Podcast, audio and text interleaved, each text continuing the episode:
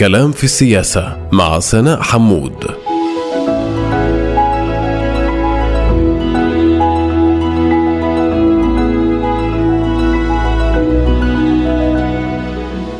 أهلا ومرحبا بكم مستمعاتنا ومستمعينا الكرام في حلقة جديدة من بودكاست كلام في السياسة. الذي سنتناول في إطاره تحليلات معمقة بمنظور أوسع حول قضية هامة أو شخصية مفصلية تركت وقعها وأدت إلى تحولات لافتة في المشهد السياسي.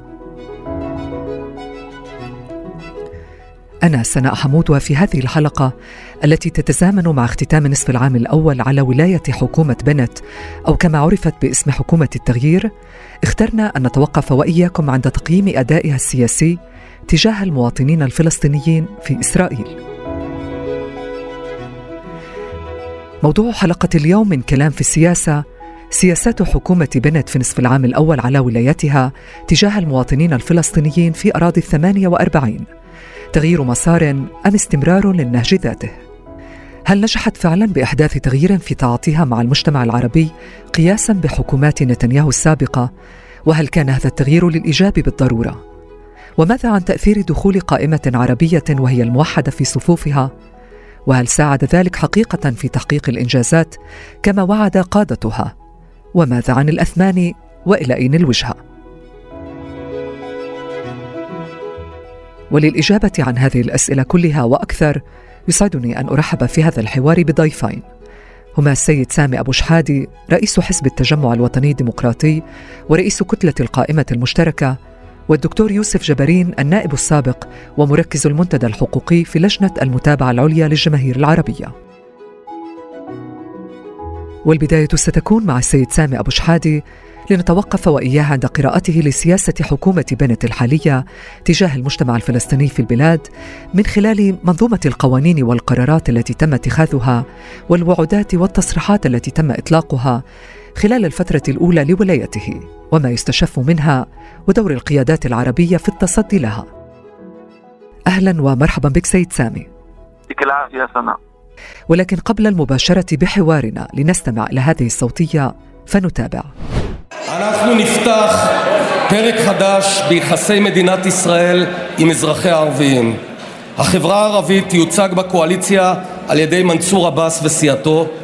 זה מהלך שאני חייב לתת את הקרדיט לראש הממשלה נתניהו שפרץ את הדרך בסדרה של מפגשים עם מנסור עבאס בהושטת יד ואני חושב שזה מהלך נכון ראש הממשלה. אנחנו מבינים את מצוקותיה וצרכיה של החברה הערבית. הם זועקים שנסייע במאבק בפשיעה עומר. מצוקת דיור, הפערים בחינוך ובתשתיות יקבלו מענה אנחנו נתחיל בתהליך נכון להסדרת ההתיישבות הבדואית בנגב כדי שאזרחי ישראל הבדואים יוכלו לחיות בכבוד. כל מי שנסע לים המלח דרך ערד לפני עשרים שנה ונסע עכשיו רואה את ההזנחה ורואה מה קורה כשהעסק לא מנוהל. תנוח דעתכם, אנחנו ננהל את זה. لم نكن بحاجة إلى ستة أشهر لنعرف إلى أين تسير هذه الحكومة. الحكومة تقرأ من خلال برامج أحزابها الأساسية ومن خلال خطوطها العريضة وهذه الأمور واضحة أن هذه الحكومة تسير في طريق الحكومات السابقة في كل ما يتعلق بالتمييز ضد المجتمع العربي بالقضية الحرب قضية الاحتلال الاستيطان وهدم البيوت. لذلك يعني أنا لا أرى أي أفق. حتى الخطة الاقتصادية المعنية بالمجتمع العربي جاءت خارج الميزانية وليس ليست ضمنها بمعنى أن الأمر مرهون بمزاج آه، رئيس لجنة المالية أو آه، وزير المالية. لذلك هذه الحكومة لا تحمل أي بشرى إنما هي تحمل نفس الآثام السابقة. كيف لك أن تجمل لنا نصف العام الأول على حكومة بنت عموما حتى اللحظة؟ هل فعلا نجحت في إحداث التغيير كما تعهدت؟ واضح أنه في تغيير ولكن التغيير هو إلى الأسوأ وهذا ما كنا نحذر منه منذ بداية النقاش على إمكانية التوقع من تغيير من حكومة بنت. لأنه بنت وشاكيت والائتلاف تبعهم مش جداد في السياسة يعني ما دخلوا جديد على السياسة. وكنا بحاجة إحنا نخوض معهم تجربة من أجل إنه نفهم يعني خيرهم من شرهم. بنت وليبرمان وباقي مركبات الائتلاف. تصريحاتهم كانت واضحة جدا في كل ما يتعلق بالقضية الفلسطينية وتجاه الفلسطينيين في الداخل.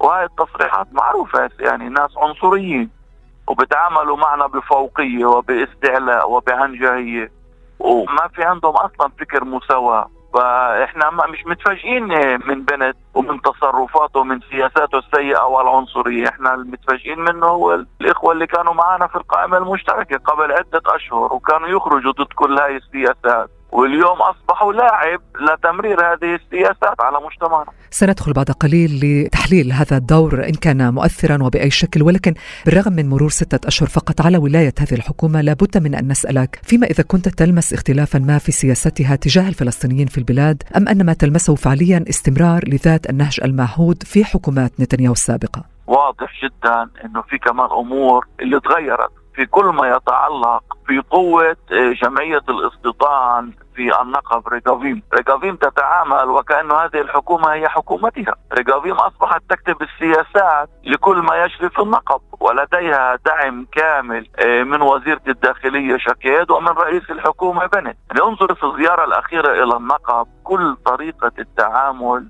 في بناء جولة رئيس الحكومة والوزراء في النقب من حيث الأماكن التي تم يعني زيارتها ومن حيث التعامل مع أهلنا في النقب ماذا يعني أن يقف رئيس الحكومة على تلة وكأنه قائد عسكري. أتى لاحتلال رهط أو أتى لاحتلال جزء آخر من النقب وكأن النقب ليس موجود تحت السيادة الإسرائيلية. انظري كيف كان التعامل مع رؤساء المجالس المحلية في النقب. في كل ما يتعلق في قضايا آه، الاعتراف في ثلاثة قرى.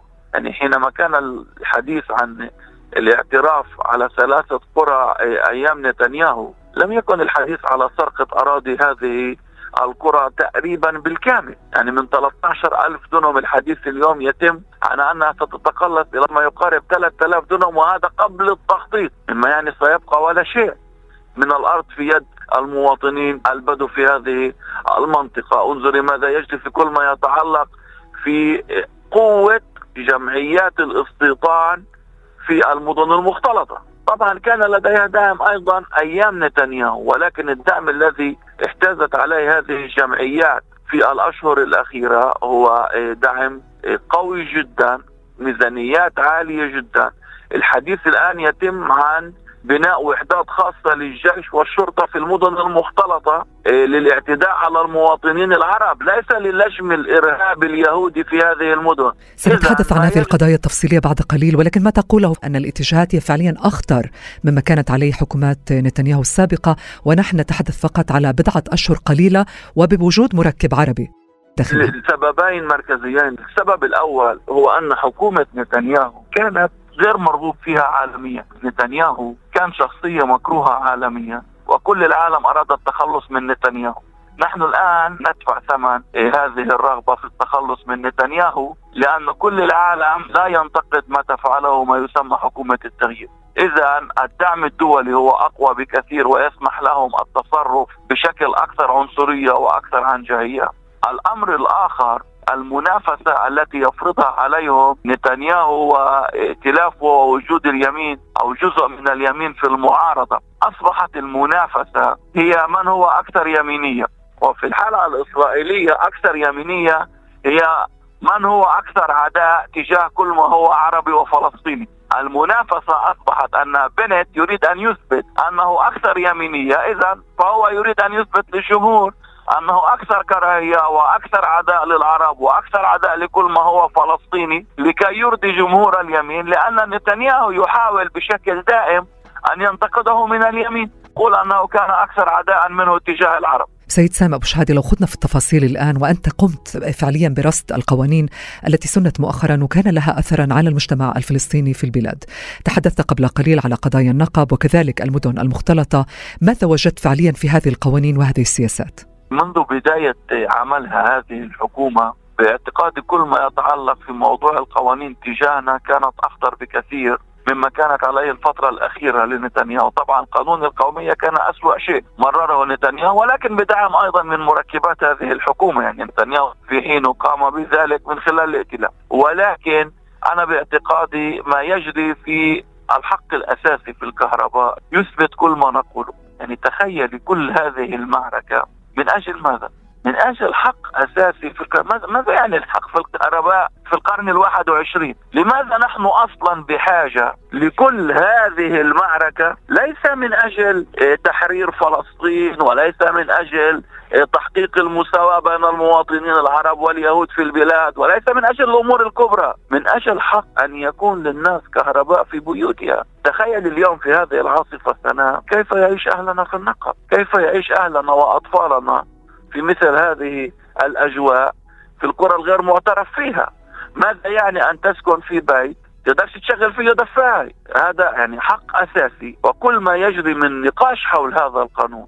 وتكذيب الواحد الآخر بين وليد طه وشكيد. إيه، وعدم قول الحقيقة للجمهور والتعامل مع المواطن العربي ولكن هناك محاولة الآن لتهديد بحل الحكومة إثر هذا القانون من قبل الموحدة وتحديدا النائب وليد طه. كيف ترى ذلك؟ ولكن أنا بالضبط ما تقوله يثبت ما كنت أقوله قبل عدة يعني ثواني يا سنة. الحاجة لتفكيك الحكومة مجرد الحديث. عن الحاجة يعني أن هناك تعنت يميني عنصري بشع فيما يتعلق في حقنا في الكهرباء. طب قيسي على ذلك كل ما يجري الآن من ناحية القوانين الأخرى. ماذا يعني أن يسمح للشرطة؟ الشرطة التي الجميع يعرف كيف تتعامل معنا. تقارير واضحة من مراقب الدولة وقبل ذلك من لجنة أور فيما يتعلق أيضا في تعامل الشرطة مع المواطنين العرب ليس كمواطنين وإنما كأعداء. وتأتي الآن الموحدة مع الائتلاف لتعطي هؤلاء العنصريين إمكانية الدخول بيوتنا وانتهاك حرمات البيوت بدون إذن من المحكمة. أنا باعتقادي القضية الأساس كانت قبول حزب عربي دخول الائتلاف الحكومي وقبول الخطوط العريضة لحكومة عنصرية واضحة سياساتها وواضحه الأحزاب التي تشكلت منها هذه الحكومة تجاهنا وتجاه شعبنا وتجاه آه، قضيتنا الفلسطينية وأيضا تجاهنا نحن المواطنين الفلسطينيين في الداخل، يعني ولا واحد متفاجئ يا سناء من إنه بنت هيك بفكر، طب ما إحنا بنعرف بنت، ما الجماعة كمان بيعرفوا بنت، الأمر المفاجئ أو الأمر المستغرب هو على إيش كانوا معولين الجماعة بإنه بنت سيتغير؟ هذا هو السؤال. لم يكن هناك أي تغيير لا عند بنت ولا عند سهر ولا عند ليبرمان ولا عند جانت ولا عند ولا واحد من مركبات الائتلاف. من أجل إنه الجماعة بالموحدة يكونوا مستعدين لكل هذا الاستسلام ولكل هذا التنازل. أنا ما بعرف هم على إيش بنوا أوهامهم. وأنا الأمر اللي حقيقة يعني بخليني أفكر بشكل كبير على هذا الموضوع هو إنهم آه، باعوا الناس كثير أوهام. وللأسف اللي رايح يدفع ثمن هذه السياسات الخاطئة المجتمع ككل لأنهم رفعوا سقف التوقعات في قدرتهم على التأثير أو ما سمي في خطاب التأثير. والآن الجمهور يرى ما كنا نقوله من الأول في المشتركه ما إحنا شايفين هذا الموضوع لوين بده يودي وحذرنا منه. وحكينا 100 مرة بهذا الموضوع. إيه رح تصير هلا خيبة أمل كبيرة عند الجمهور وفي المقابل سيد سامة أبو شحادة هناك من يقول من نواب الموحدة وقادتها بأنه لولا وجودهم في الائتلاف الحكمي لما حصلوا ما يزيد عن 30 مليار شيكل وما كانت الحكومة تعاطت بشكل جدي على الأقل قياسا بالماضي مع آفة العنف والجريمة ما ردك على ذلك؟ ردي على ذلك أنهم يعني وضعوا نفسهم في مكان اللي بيضطرهم يكذبوا على الجمهور بشكل دائم. ومن أجل أنه يغطوا على الكذبة الأولى بيطلعوا وبيضطروا يكذبوا كذبة أكبر منها بكثير. كل ما يتعلق في قضايا آه، التنمية الاقتصادية في المجتمع العربي واقتصادها في لها جذور مهمة آه، قبل دور المشتركة وقبل دور الموحدة. في أمرين مهمين جدا فيما يتعلق في التنمية الاقتصادية لدينا في الداخل. قبل عدة سنوات كان الاقتصاد الإسرائيلي في عملية نمو متصاعد وسريع. وبعد هيك أجت فترة تبع التباطؤ اقتصادي هاي الفترة نتنياهو جمع كل الأخصائيين ووزارة المالية وقال لهم ما هي الأسباب؟ قالوا له يا نتنياهو إذا بدك تضلك في نفس عملية النمو الاقتصادي أنت مضطر إنك تحسن الوضع الاقتصادي لدى المواطنين العرب ولدى اليهود الخريدين. مجبورين الخريدين ينخرطوا أكثر في سوق العمل ومجبور الوضع الاقتصادي في المجتمع العربي يتحسن. غير هيك بده يصير في تباطؤ في الاقتصاد الإسرائيلي. لأننا نشكل ما يقارب 40% من السكان إحنا والخارجين. بالأمر الآخر هو المقارنات والأرقام المخزية لإسرائيل اللي كانت موجودة في ال OECD دخول إسرائيل إلى ال OECD بتضطرها تقيس عدة أمور وتعمل مقارنات بين الشرائح المختلفة في المجتمع اللي ساكنة في إسرائيل. وكل مقارنة بين يعني المواطنين العرب والمواطنين اليهود. ما كان في تفسير لإسرائيل ليش موجودة هاي الفجوات غير عنصرية إسرائيل تجاه المواطنين العرب. وماذا عن مخططات مكافحة آفة العنف والجريمة؟ بالضبط ما يقولونه هم اللي بقعد عند ميخال بن أري رئيسة اللجنة اللي بتتعامل مع موضوع العنف والإجرام وبسمع الادعاءات لماذا يجب على إسرائيل التعامل مع قضية الإجرام في المجتمع العربي؟ يرى انه حتى المنطلقات للتعامل مع هذه القضية هي لتحسين جودة حياة المواطن اليهودي لأن المواطن اليهودي في النقب أصبح يعاني لأن المواطن اليهودي في اللد أصبح يعاني. ليس لأن حياة المواطن العربي ثمينة مثل حياة المواطن اليهودي. طبعا نحن نريد القضاء على الإجرام. نحن لا نريد إجرام ونريد مجتمع متسامح وإنساني. هذا الإجرام يدمرنا يدمرنا من الداخل. نحن يعني ضد الإجرام وضد العنف ونريد مجتمع قادر على الحياة بتسامح وبدون عنف ونريد الخير لمجتمعنا ولكن علينا أن نقول الحقيقة لمجتمعنا، علينا كقاده سياسيين أن نواجه مجتمعنا بالحقيقة وأن نكون شفافين وصادقين مع المجتمع. مجتمعنا قادر على التعامل مع الحقيقة كما هي، علينا أن لا نجمل الحقيقة، علينا أن نتعامل بشكل واضح وشفاف مع الجمهور. وأن نشرح له لماذا نعاني من هذا التمييز، لماذا نعاني من هذه الفجوات، ما هي الأسباب السياسية لهذه الفوارق بين العرب واليهود في الدولة، والناس قادرة على التعامل مع الحقيقة. ماذا عن القضية الأخرى التي تقود مضجع المجتمع الفلسطيني في البلاد وأتحدث تحديدا عن قضايا التنظيم والبناء التي يبدو أن هناك انقساما بالرأي حولها بين من يرحب بإقرار المخططات بعد تمرير ما يسمى بقانون الفتمال وبين من يحذر من مغبة تكثيف البناء في البلدات العربية في ظروف الإشكالية كما نعرف وكذلك بناها التحتية المترهلة ما موقفك من ذلك؟ هل هذا تقدم من جهة حكومة بنت بما يتعلق في هذا الملف؟ أنا باعتقادي السياسات ما يتعلق في قضايا الأرض ما زالت تتعامل مع المواطن العربي كعدو. الفكر الايديولوجيا الموجهة لسياسات التخطيط والبناء واضحة جدا. قد ما بيقدروا أكبر عدد من العرب على أقل نسبة من الأراضي، أي يريدون أن نعيش جميعنا في جيتوهات، الجميع يعلم أن الأرض الموجودة اليوم في مناطق نفوذ قرانا ومدننا لا تكفي لاحتياجاتنا الآن ليس للمستقبل. والسياسات الموجهة الآن لبناء العالي متعدد الطبقات هذا كارثه ليس لاننا لا نريد أن نحيا في بنايات هذا كارثه لأنه لا يوجد بنية تحتية لمثل هذا البناء. من أجل البنى التحتية أنت بحاجة إلى أرض وأنت بحاجة إلى شوارع وأنت بحاجة إلى مواصلات عامة وأنت بحاجة إلى تخطيط. من أجل أن يعني تستطيع بناء مجتمع حديث. أنت بحاجة إلى حيز. هذا الحيز هو الأرض. لا يمكن بناء أي شيء بدون الأرض. لا يمكن بناء مناطق صناعية بدون أراضي. لا يمكن بناء مدارس بدون أراضي. لا يمكن بناء مراكز جماهيرية بدون أراضي. ولكن السياسات هي ما زالت مصادرة أراضي وليس زيادة يعني زيادة حقنا في الأرض. الأقلية الفلسطينية في الداخل تعيش على أقل من 3% من أراضي الدولة. هلا هذا الموضوع بشكل دائم سيساهم في زيادة الفجوات وفي تعقيد حياة المواطن العربي بسؤال أخير وباقتضاب إذا أمكن سيد سامي أبو شحادي لابد من طرح السؤال الذي يتبادر إلى ذهن كل إنسان عربي فلسطيني في هذه البلاد إذا ما الحل لتغيير هذا الوضع؟ من جهة يقول البعض عقود من الزمن والنواب العرب في المعارضة لم يأتوا بالكثير والآن نرى بعضهم في الائتلاف الحكومي وبالرغم من ذلك لازلنا نرى استمرارا لذات المناورات السياسية وإمعان في السلوك التمييزي والعنصري تجاه الفلسطينيين في البلاد إذا ما الحل؟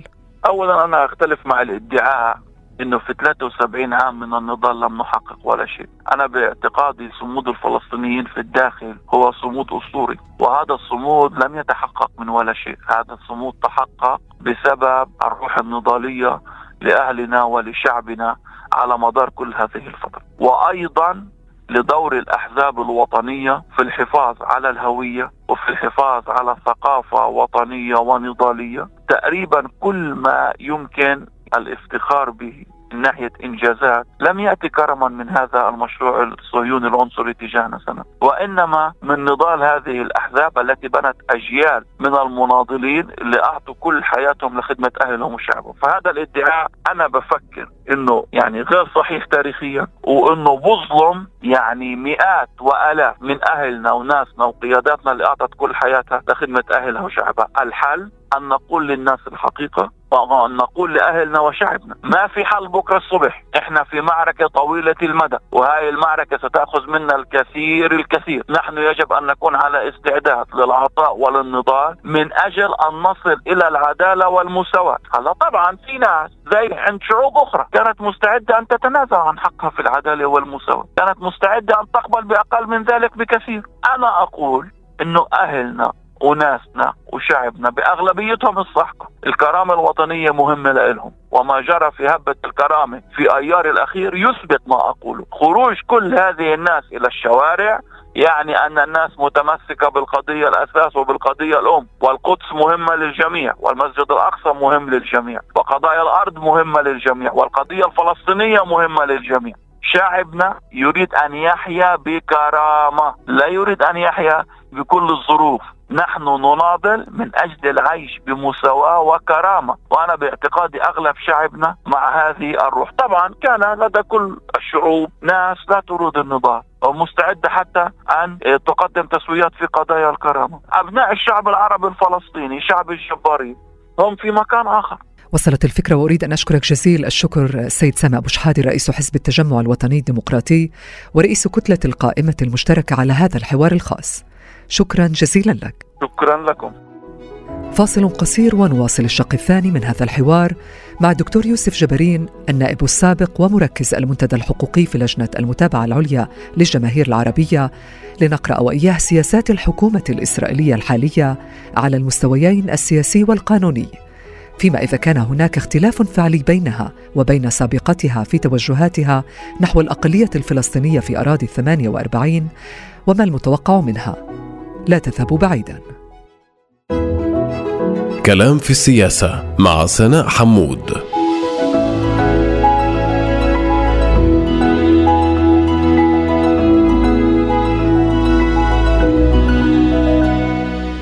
أهلا ومرحبا بكم مجددا في كلام في السياسة.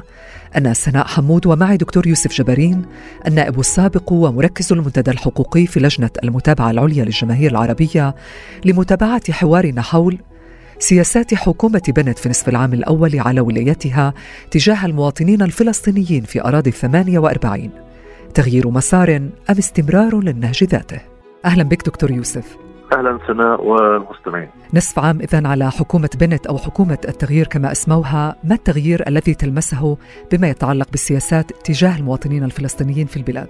الحقيقة يعني إذا أخذنا مراقب خارجي تابع الأحداث السياسية في البلاد في السنوات الأخيرة وسألنا هل تلمس تغيير جدي أو جوهري؟ ما بعد تغيير رئاسة يعني الحكومة في البلاد والائتلاف الجديد يمكننا القول أنه لا يستطيع الإشارة بالمجمل وبالمشهد السياسي العام إلى تغيير عيني يستطيع فعلا أن يضع علامة فارقة ما بين حكومة نتنياهو طوال كل السنوات الأخيرة وبين الحكومة الجديدة.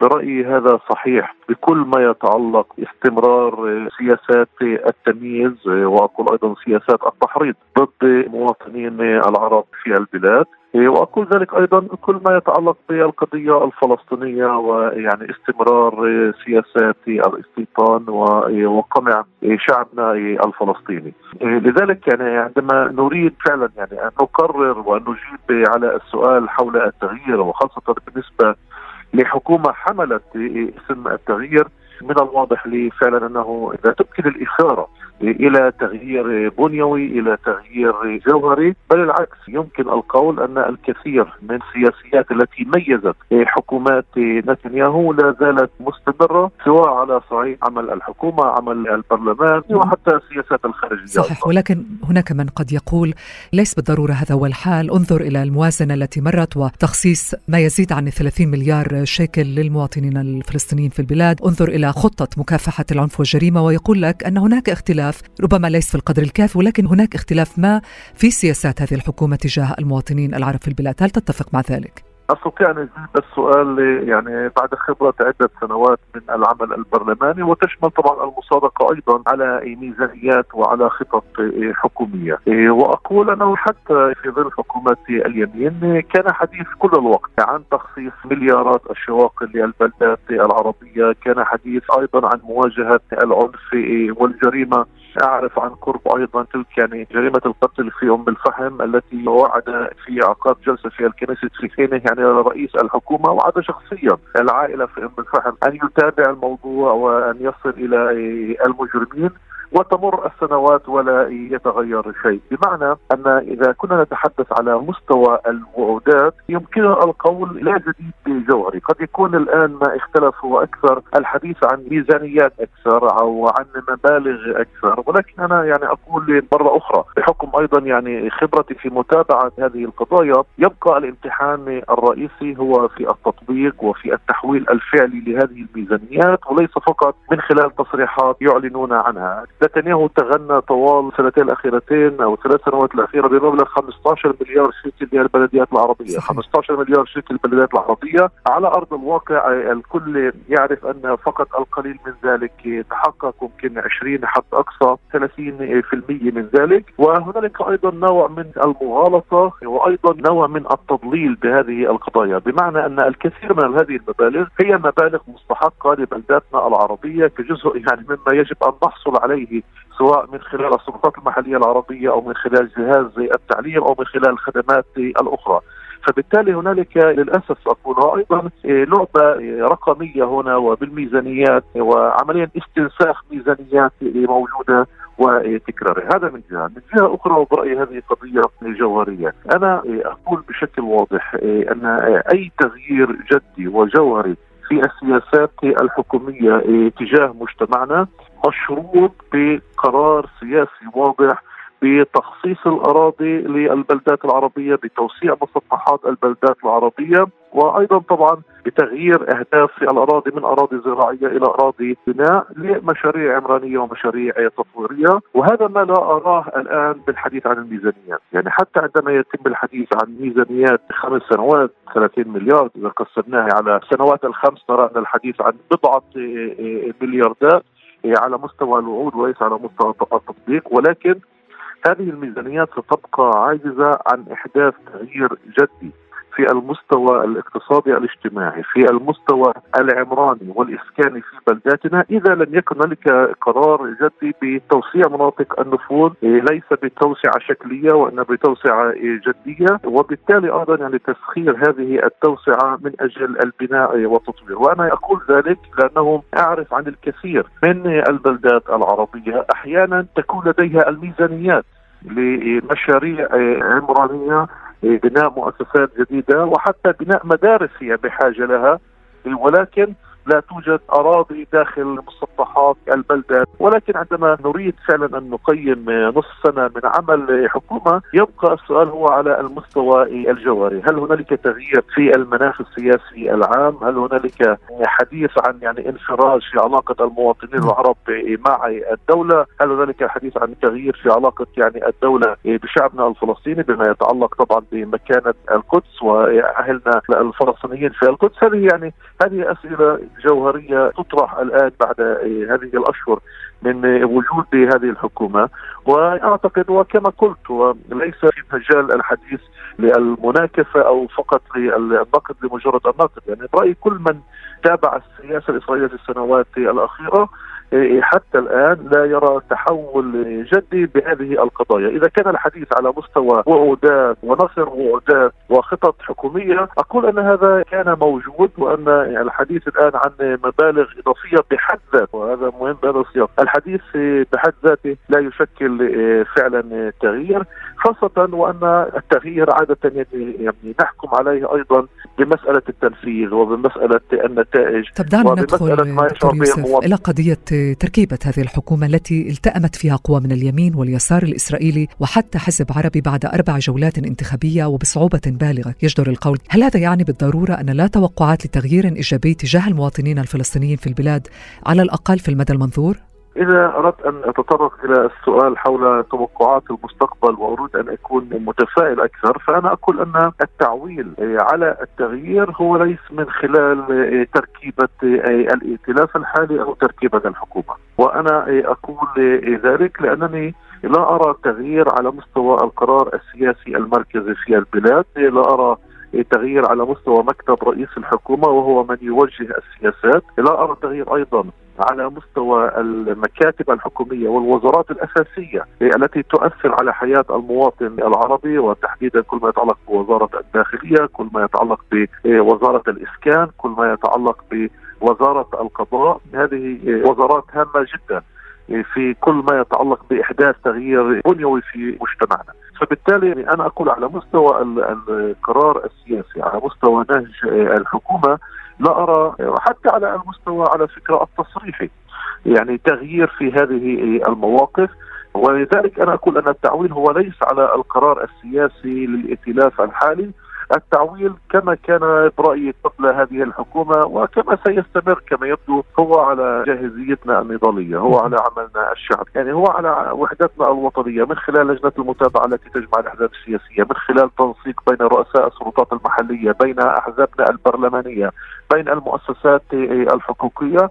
هنا تكمن قوتنا السياسية في ظل ائتلاف حكومي لا يزال يتابع سياسات يمينية كانت قبل هذا الائتلاف أو بالمقابل كما تقول القائمة الموحدة في ظل استمرار السياسات اليمينية وانعدام أفق التغيير لابد من تغيير الأدوات وهذا ما هي تحاول على الأقل فعله في هذه المرحلة هل تتفق مع هذا التوجه؟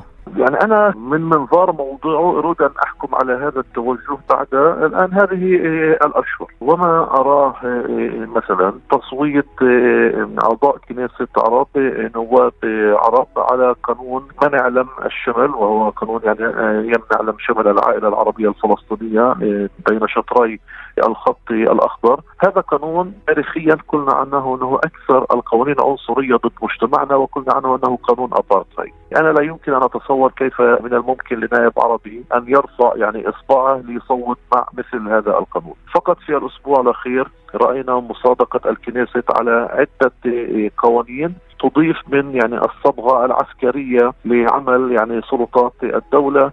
بما في ذلك منح الشرطه صلاحية الدخول إلى البيوت وتفتيشها بدون أمر من المحكمة بما في ذلك يعني منح أيضا الجيش صلاحيه التدخل في قمع مظاهرات وكذلك أيضا في السجون الإسرائيلية وتحديدا السياق الحديث كان من أجل قمع يعني أسرى سياسيين. هذه أيضا قوانين رأيناها على أرض الواقع. بالنسبة للقوانين رأينا أنه تم تمريرها بقراءة تمهيدية أو بقراءة أولى. حتى الآن صراحة غير واضح لنا يعني مستقبل هذه القوانين هل فعلا ستستمر؟ وأيضا غير واضح لنا ما هو تأثيرها على أرض الواقع. مرة أخرى بغياب قرار سياسي، الفرق بين النوعين من القوانين هنالك هذه القوانين ذات الطابع العسكري التمييزي العنصري المدعومة بقرار سياسي وهنالك يعني قوانين تهدف إلى قضايا أكثر لها طابع اقتصادي اجتماعي ولكنها غير مدعومة بقرار سياسي جدي لتنفيذها على أرض الواقع، لذلك لا أرى فعلا حتى الآن أن هنالك تغيير جوهري بهذا الصف. أيضا السؤال وجود قائمة عربية في الائتلاف، ما هو الثمن الذي يتم دفعه من ناحية المواقف السياسية؟ وأنا أرى بوضوح حكومة تواصل سياسات من سبقتها من ناحية المشاريع الاستيطانية، من ناحية توجهات المجتمع العربي باغلاق بإغلاق يعني ملفات تحقيق في عنف المجتمع العربي أيضا في توسيع مسطحات بلدات يهودية على حساب بلدات عربية مجاورة. وإلى آخره من استمرار لسياسات سابقة. والسؤال الثاني الذي لا يقل أهمية بهذا السياق من خلال عملية التقييم وهنا لي جواب واضح فيه هو قضية ماذا كان من الممكن أن يكون البديل الأفضل بهذه المرحلة السياسية؟ فعلا هل كان ممكن أن يكون بديلا أفضل في ظل التوجهات اليمنية لحكومات إسرائيل وكذلك المجتمع الإسرائيلي؟ وما بدا على مدار سنتين على الأقل من انعدام قدرة على تشكيل حكومات بديلة لحكومات نتنياهو؟ نعم بلا شك هذا السؤال يعني مهم جدا وأنا أيضا حاولت أن أفكر مليا بوضعيتنا السياسية اليوم ما بعد هذه التغييرات بشكل أو تركيبة هذا الائتلاف. وبعد ستة أشهر من وجود هذه الحكومة الجديدة أنا يعني يمكن القول بشكل واضح وجازم برأيي لو حافظت القائمة المشتركة على وحدتها لو حافظنا على هذه الوحدة من خلال قائمة واحدة حصلت على 15 و16 كان ممكن نصل إلى 17 نائب في الكنيسة من خلال قائمة موحدة. موحدة في الانتخابات الأخيرة. قوة سياسية عربية موحدة تشمل 15 و 16 نائب في البرلمان. برأيي كان يمكنها أن تقوم بأداء أقوى من أداء قائمة عربية من أربعة أعضاء داخل هذا الائتلاف الحكومي بمعنى وجود قائمة قوية من 15 إلى 16 نائب داخل المعارضة هو بحد ذاته قوة سياسية. برأيي كان يمكنها فعلا أن تأخذ دور فعال وحتى الآن ما يتم التطرق إليه من ميزانيات وأرقام هذا فعلا كان ممكن أن تكون به القائمة المشتركة الموحدة والكبيرة من المعارضة دون أن تدفع ثمن سياسي بالمواقف السياسية وبالمواقف الوطنية وبالمواقف الضميرية. عن فرص حصول ذلك سنتحدث بعد قليل ولكن اسمح لي أن اعيدك قليلا إلى الوراء ولأنك تحدثت عن سياسات هذه الحكومة ذات الطابع الأمني دعني أعود وإياك إلى اتجاهاتها السياسية الأخيرة بعد أحداث أيار الماضية. من جهه راينا إغلاق لملفات شهداء أيار موسى حسوني وأحمد جبرين وكذلك في ملف أحداث كفر كنا المروعة مقابل ذلك إقرار القائد العام للشرطة يعقوب شبتة لتدريبات عناصر الشرطة تحت مسمى مكافحة الإرهاب في اللب بداية ومن ثم تخطيط لتطبيق ذلك في سائر المدن المختلطة كيف تقرأ كل ما يحصل في هذا الشأن من موقع كسياسي وكرجل قانون؟ نعم هو بلا شك اولا موضوع مركزي بكل ما يتعلق بمكانة وحقوق العرب الفلسطينيين في البلاد وتعامل سياسات إسرائيل معها. كل ما يتعلق بهذا الجانب من القمع الشرطي ودور الشرطة أيضا في السياسات العنصرية. وفعلا يعني أنت أعطيتي أمثلة في قضايا مركزية مفتوحة في علاقتنا مع المؤسسة في السنوات الأخيرة والآن تم حسمها عمليا بما يتناقض مع حقوق أساسية للمواطن العربي وبما يعطي دعم لموقف الشرطة غير القانوني بهذا السياق. تم اغلاق تقريبا لم يكن أخرى كل الملفات. لم أسمع عن تحقيق شرطي أدى إلى نتيجة إيجابية تنصف المواطنين العرب. خذ مثلا قرار بإغلاق ملف استشهاد يعقوب أبو القيعان في أم الحيران. تم إغلاقه والمحكمة قررت عدم التدخل. هنالك القرار بإغلاق ملف أيضا استشهاد مصطفى يونس ابن وادي عارة. هنالك أيضا القرار بإغلاق الجرائم التي أرتكبت ضد أهلنا في كفر كنا واستعمال الرصاص الحي. هناك هنالك القرار بإغلاق مل أيضا ملف عنف الشرطة وجرائم هدف أهالينا في ام الفحم في مظاهرتنا في نهاية شهر أشباط والاعتداء علينا ب القنابل الصوتية والهلع والرصاص المطاطي والاعتداء على شبابنا في الحراك الشبابي. وأقول ذلك رغم كل التوثيقات الموجودة إيه، والواضحة سواء في أم الحيران أو إيه، في قضية مصطفى يونس أو في أم الفحم التوثيقات كانت واضحة وجلية. إيه، الآن هناك باغلاق الملف لأداء الشرطة أيضا على النائب عوفر كسيس في مظاهرة الشيخ جراح. اذا أنا أقول إذا كان هنالك تغيير فعلي كان من المفروض أن نرى أيضا يعني تغيير على أرض الواقع في قضايا أساسية بهذا المجال، إيه، ليس فقط أننا لا نرى ذلك بل نرى استقرار لسياسات التغطية. الآن هنالك أيضا القوانين التي تمنح الشرطة صلاحيات إضافية في مجال أيضا تعزيز عملها من خلال حرس الحدود ومن خلال سلطات عسكرية. بشكل واضح يعني أنه يستهدف إما المواطنين العرب إما الأسرى الفلسطينيين بهذا السياق، فلذلك يعني أنا أقول إذا أخذنا مثلا قضية الشرطة ونرى وزير من حزب العمل وحكومة جديدة كان من المفروض رأيي أن نرى تغيير على أرض الواقع بمثل هذه القرارات ولكن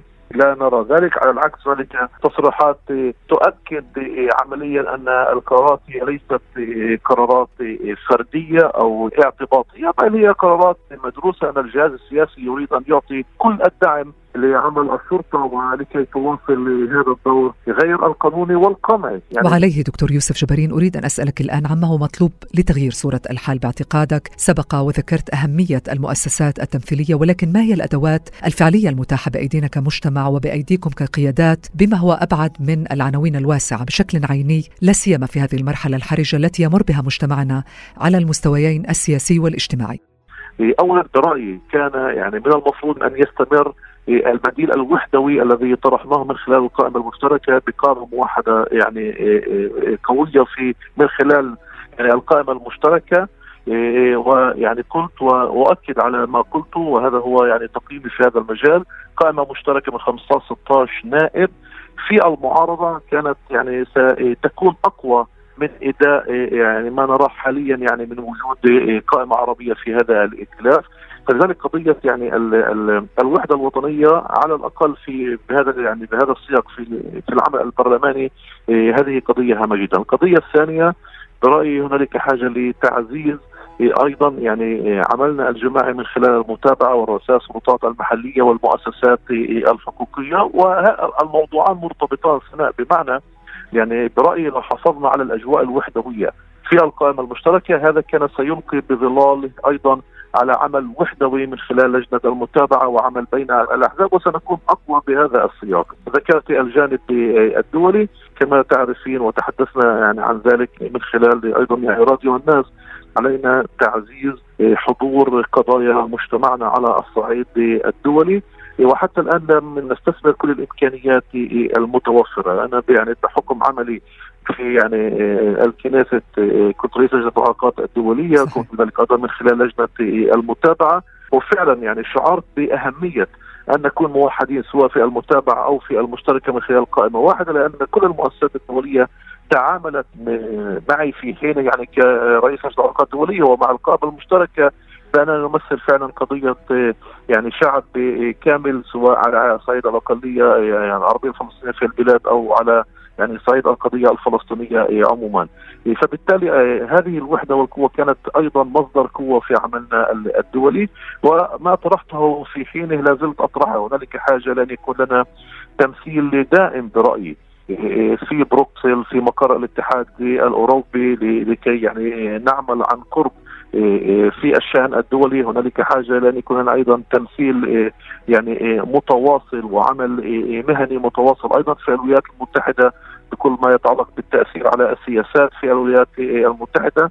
يعني هذان موضوعان برأيي من المهم يعني والمهم جدا أن نتقدم بهما. يعني وهذه فعلا البنود الثلاثة ذات أهمية قصوى ولكن اسمح لي أن أتوقف معك بسؤال أخير حول ما يبدو كتحدي الأساس البند الأول تحديدا. في ظل ما نراه من حالة انقسام بين النواب العرب المشتركة والموحدة والمناكفات والاجواء المشحونة المتكررة خلال الأسابيع وحتى الأشهر الماضية هل بظل ذلك لا زال بالإمكان الحديث عن إعادة اللحمة بين الطرفين من أجل تفعيل هذا الثقل البرلماني المشترك والمؤثر سياسيا في نهاية المطاف بالبداية أنا يعني مهم لي أن أتحفظ من كلمة مناكفات وأنا أراها يعني فعلا في استعمال الإعلامي وهذا فعلا غير منصف برأيي للزملاء في القائمة المشتركة. بمعنى يعني طرح مواقف لطالما يعني تم طرحه أيضا في السابق على المستوى التاريخي بما في ذلك من خلال يعني القائمة يعني العربية الموحدة. نعم هنالك أجواء متوترة وهذا فعلا يعني يصف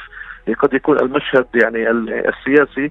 بما أنني أكدت على أهمية قضية الوحدة الوطنيه في تعزيز نضالنا ومكانتنا وفي تحصيل حقوقنا فبلا شك يجب أن نسعى من أجل ذلك وباعتقاد يجب أن لا نفقد الأمل بأن هذا ممكن خاصة وأنا نرى يعني كيف أن يعني الحديث الآن عن تجربة وجود في الائتلاف حتى الآن لم تحدث يعني أي تغيير جدي وبنيوي وبالتالي برأيي هذا يجب أن يعني يدفع يعني الزملاء في يعني القائمة العربية الموحده أن يعيدوا التفكير بهذا المسار وأن يفكروا أيضا بأهمية البديل الآخر وهو العمل المشترك من خلال قائمة تجمعنا جميعا وتكون قائمة كبيرة ومؤثرة داخل الكنيست. هذه مثل هذه القائمة كانت لنا يعني تجربة أولية من خلالها.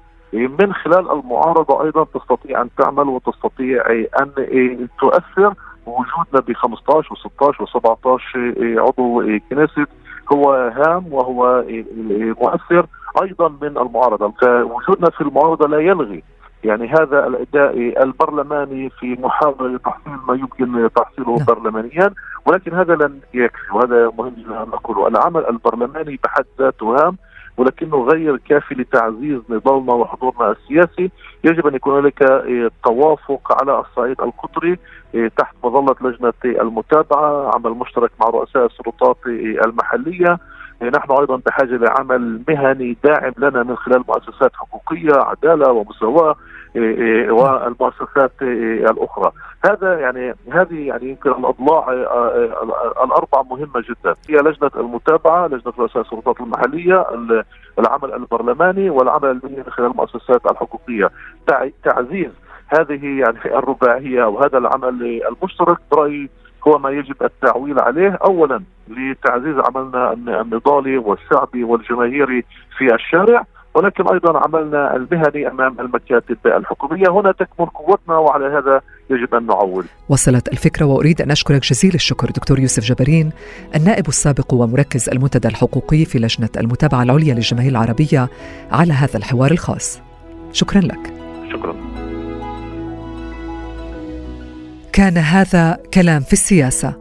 شكرا لكم مستمعاتنا ومستمعينا الكرام على حسن الاستماع. أطيب التحيات لكم أينما كنتم. دمتم بكل خير. كلام في السياسة مع سناء حمود.